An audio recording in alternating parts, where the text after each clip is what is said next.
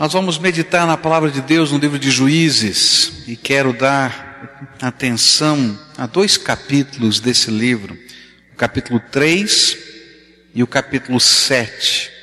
E quero tirar aqui desses dois capítulos alguns princípios básicos da vida pela fé. Há um autor americano chamado Bob Cook, que ele disse o seguinte: se você pode explicar o porquê das coisas estarem acontecendo na sua vida e no seu ministério, então Deus não fez isto. Porque quando Deus começa a agir, a gente entra no domínio do imponderável. A gente não sabe explicar, a gente não entende, a gente simplesmente é testemunha de um Deus vivo que se manifesta. Caminhar pela fé, ou colocar a fé em ação, é viver nesta dimensão de um Deus que está agindo no meio das nossas circunstâncias.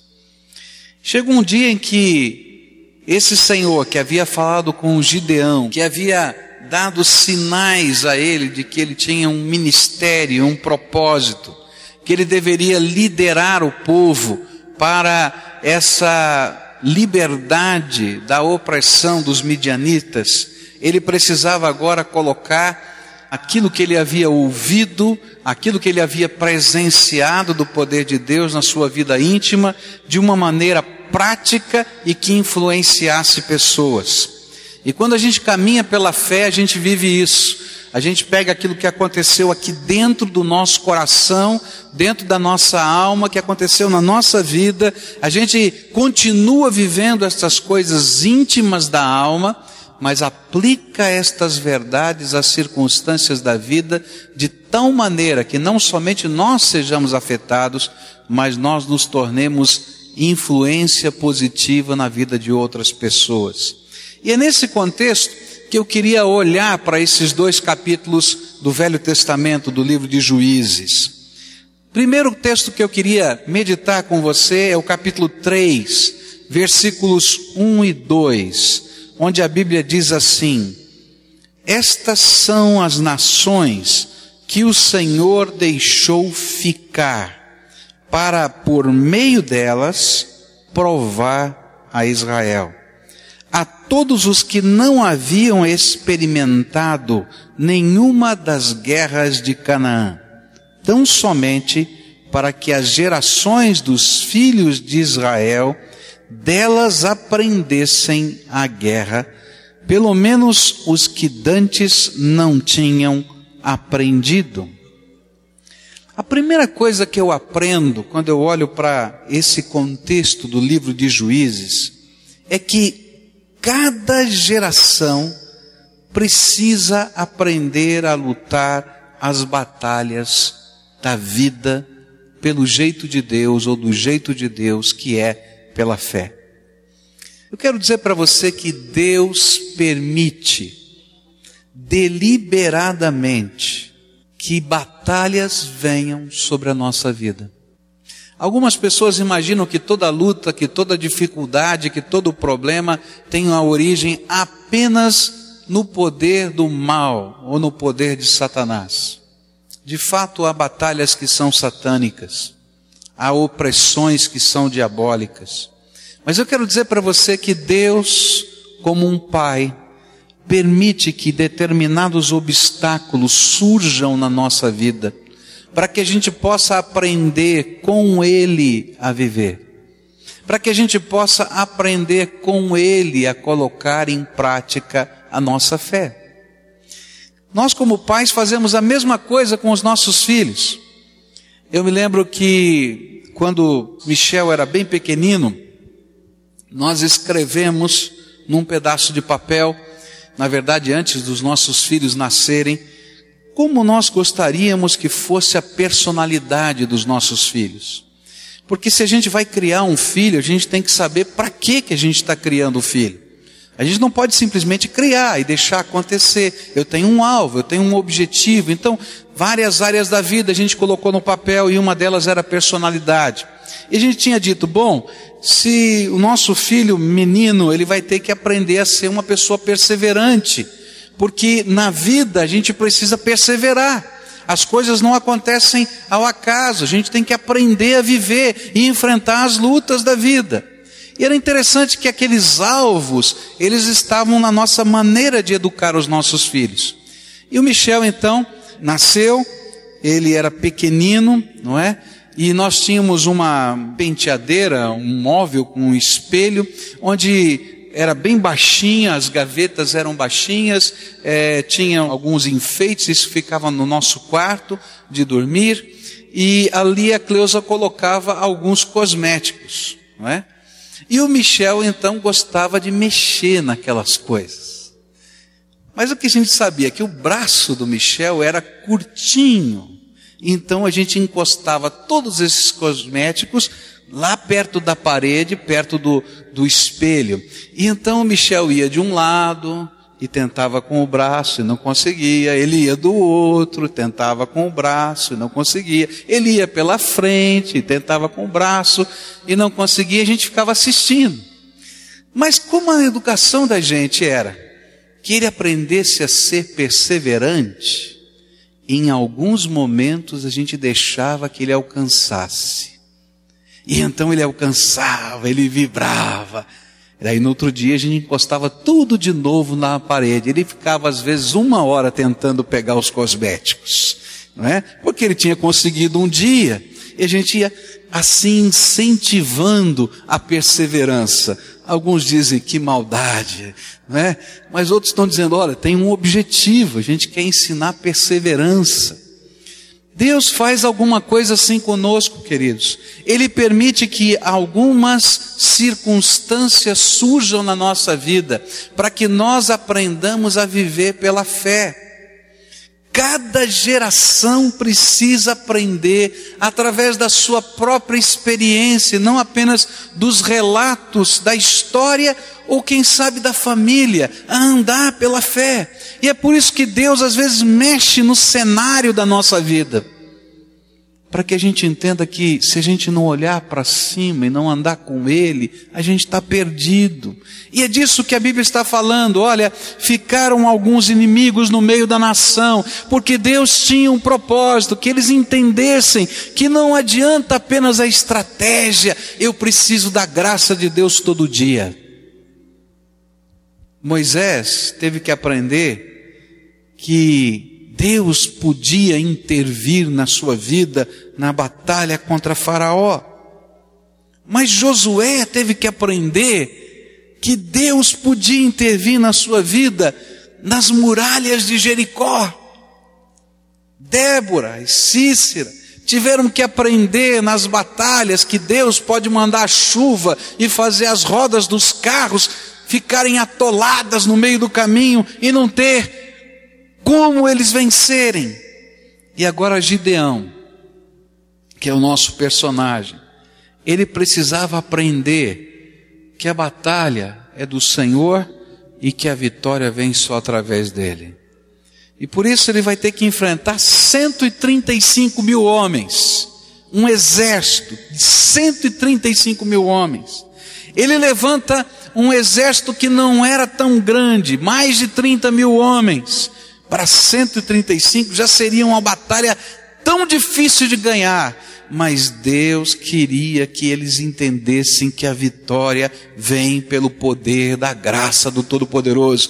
E Deus vai dizer para Gideão, Gideão, eu não quero os trinta mil, me dá trezentos que está resolvido. Você já pensou?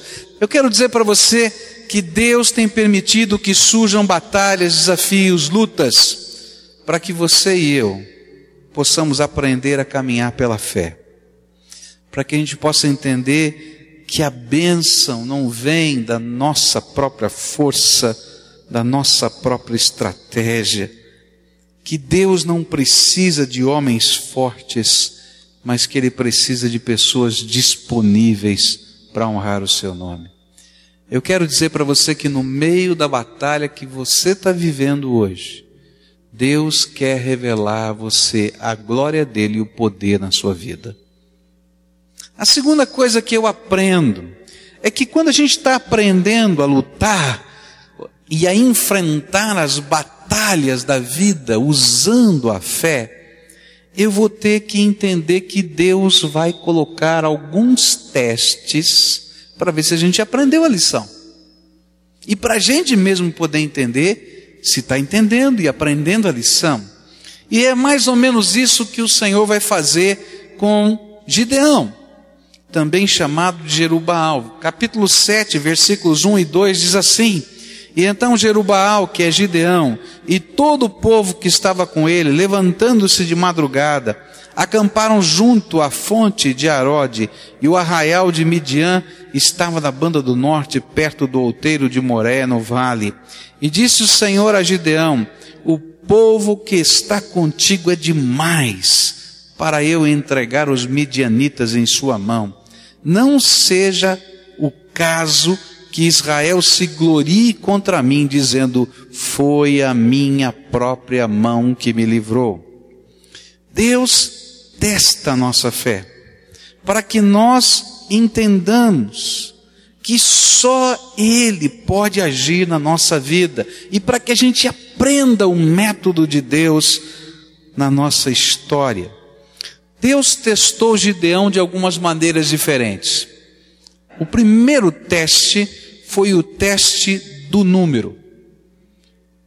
E Deus olhou para mais de trinta mil homens que iam lutar contra cento e trinta e cinco, e ele disse para Gideão: Gideão, é gente demais, eu não preciso de tudo isso.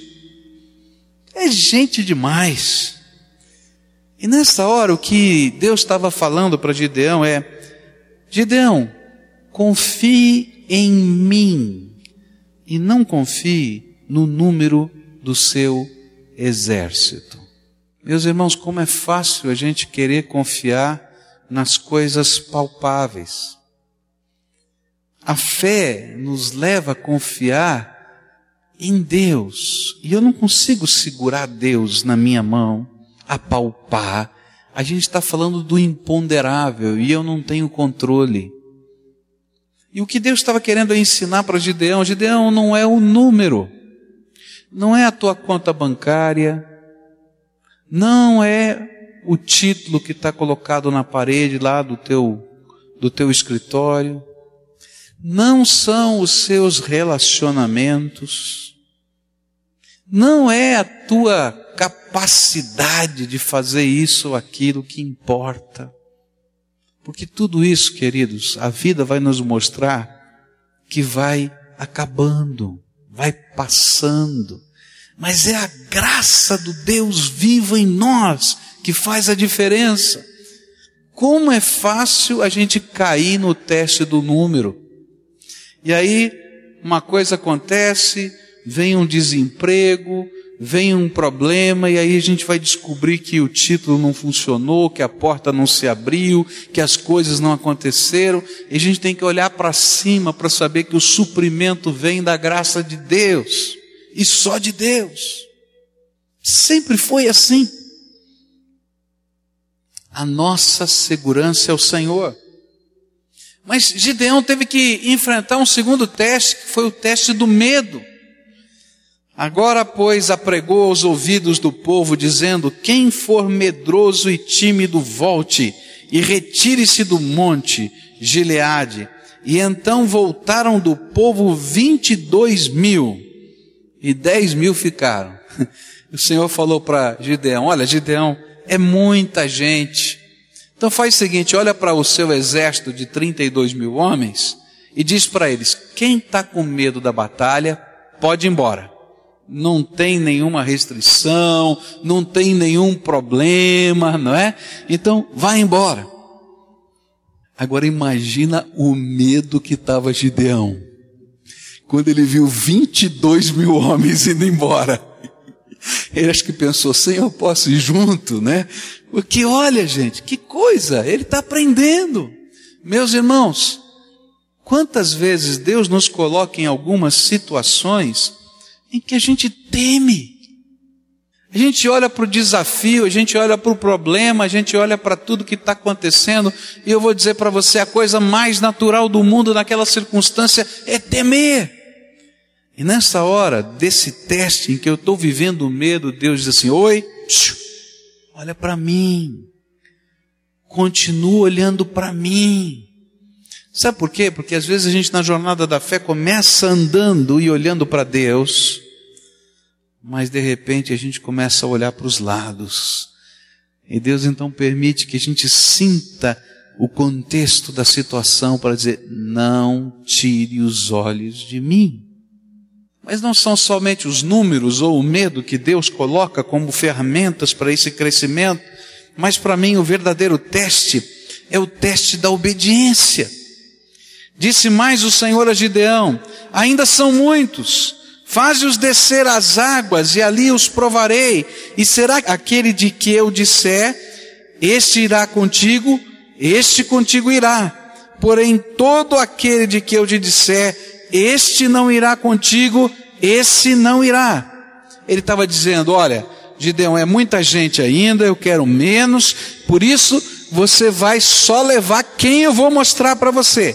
E aí Deus fala de um teste que ele vai fazer, manda o pessoal beber água, uns vão beber metendo a cara na água, e ele disse: esses que eu quero. Outros vão pegar a água, levar com a mão a, a, a boca, esses eu não quero, e assim vai. E Gideão fica na beira da fonte dizendo: esse vai, esse não vai, esse vai, esse não vai, esse vai, esse não vai.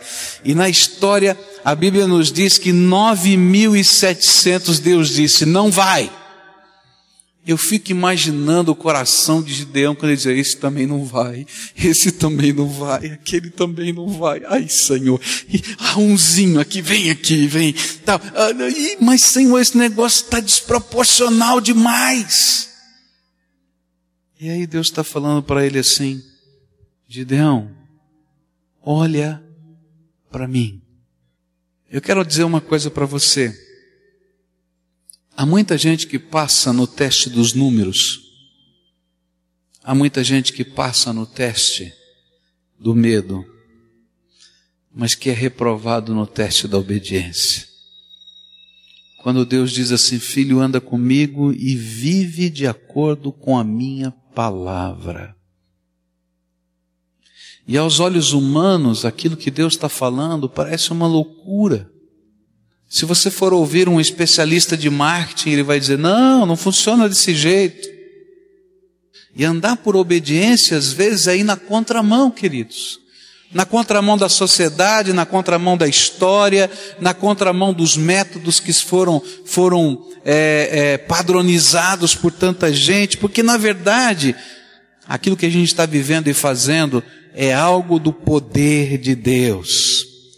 E Deus, nesse processo, não nos deixa sozinho. Ele trabalha conosco. E Ele não somente nos dá as ordens, mas Ele encoraja a nossa fé. A Bíblia nos diz que quando o Gideão estava lá com os seus trezentos, ele dizendo: e agora, Senhor? Você já pensou você olhar para cento e trinta e cinco mil homens? E você com trezentinhos aqui, né, que nem aparece, e dizer: Senhor, eu vou ter que lutar com esse povo todo, como é que vai ser? Não dá, Senhor. Ele diz: vai, filho, vai, vai que dá. Não, Deus, olha só, ele está lá com o seu coração apertado. E então Deus diz para Gideão, está lá no capítulo sete, olha: desce e vai lá como um espião no meio do povo inimigo. E lá vai ele no meio do mato. E ele chega perto de uma tenda onde estão os soldados, e os soldados estão conversando. E eles estão falando dos sonhos que eles tiveram no meio da noite. E o que estava acontecendo naquele sonho, aquele pão de cevada que vinha rolando e destruindo tudo. E aí um dizia para o outro: tá vendo? Esse pão de cevada é esse povo de Israel e Gideão, e eles estão vindo e vão destruir tudo. Olha, e o medo está no coração agora do inimigo. E ele volta com aquilo e diz assim: Deus, que maravilha, o Senhor infundiu o medo. E Deus é tão tremendo que Ele usa os lábios do inimigo, o sonho do inimigo e a interpretação do inimigo para tocar o coração do servo de Deus que está morrendo de medo. E às vezes você vai andando na rua e alguém que não te conhece, que não sabe da tua história, que não sabe de nada que está acontecendo, é usado por Deus para encorajar a tua fé, para você não desistir no meio da jornada. Mas o melhor de tudo é que quando a gente está caminhando com Deus, Deus honra a nossa fé. E essa história termina de uma maneira tão interessante e simples. Deus diz para aqueles trezentos homens: vocês se posicionem em grupos de cem, em pontos diferentes. E vocês, quando chegarem, na hora que eu der o comando, vão quebrar jarros de barro e fazer barulho. E o povo começou a acordar com os jarros sendo quebrados e com o barulho de cem homens aqui, cem homens ali, cem homens acolá. E o pavor se espalhou no meio dos cento e trinta e cinco mil homens, e eles começaram a correr desorganizadamente de um lado para o outro, se trombavam de um lado para o outro, e as várias tribos que estavam ali da, daquela nação começaram a se matar entre si, sem perceber que não estavam lutando contra o povo de Israel. E quando eles viram que eles estavam tão desorganizados dessa maneira, bateram em retirada e fugiram. E enquanto fugiam, os trezentos iam marchando, e o povo que havia ficado de fora começou a se agregar, a se agregar. E outros tantos que não tinham ido se agregaram. Mas o que ficou nessa história é que Deus honra a nossa fé. Mas o que Deus está me ensinando é que quando eu ando com Ele, não somente eu sou abençoado, mas quando eu ando com Ele, o poder de Deus se manifesta. Eu sou abençoado, e as pessoas que talvez não quisessem andar ou não pudessem andar antes com o Senhor, descobrem o poder da graça de Deus e andam junto conosco. Eu não sei o que você está vivendo. Eu não sei qual é a tua história, eu não sei quais são as circunstâncias, eu não sei quais são os testes, mas eu quero dizer que no meio de tudo isso, Deus está presente. No meio de tudo isso, Ele tem algo de bom para ensinar para o seu filho. Por isso eu queria dizer para você: ande com Jesus incondicionalmente. Está entendendo? Ande com Jesus incondicionalmente. Quando você entende ou quando você não entende. Quando você tem o controle ou quando você não tem o controle. E esse Deus Todo-Poderoso não apenas vai encorajar a sua fé, não apenas vai fortalecer a sua esperança, mas Ele vai honrar essa fé fazendo maravilhas no meio da tua vida, da tua história, da tua casa, da tua família. E a gente vai poder dizer: eu sou prova de um Deus vivo que faz diferença na nossa vida. Nós somos prova, cada um de nós, na nossa história, no nosso contexto, da grandeza de Deus e do poder de Deus.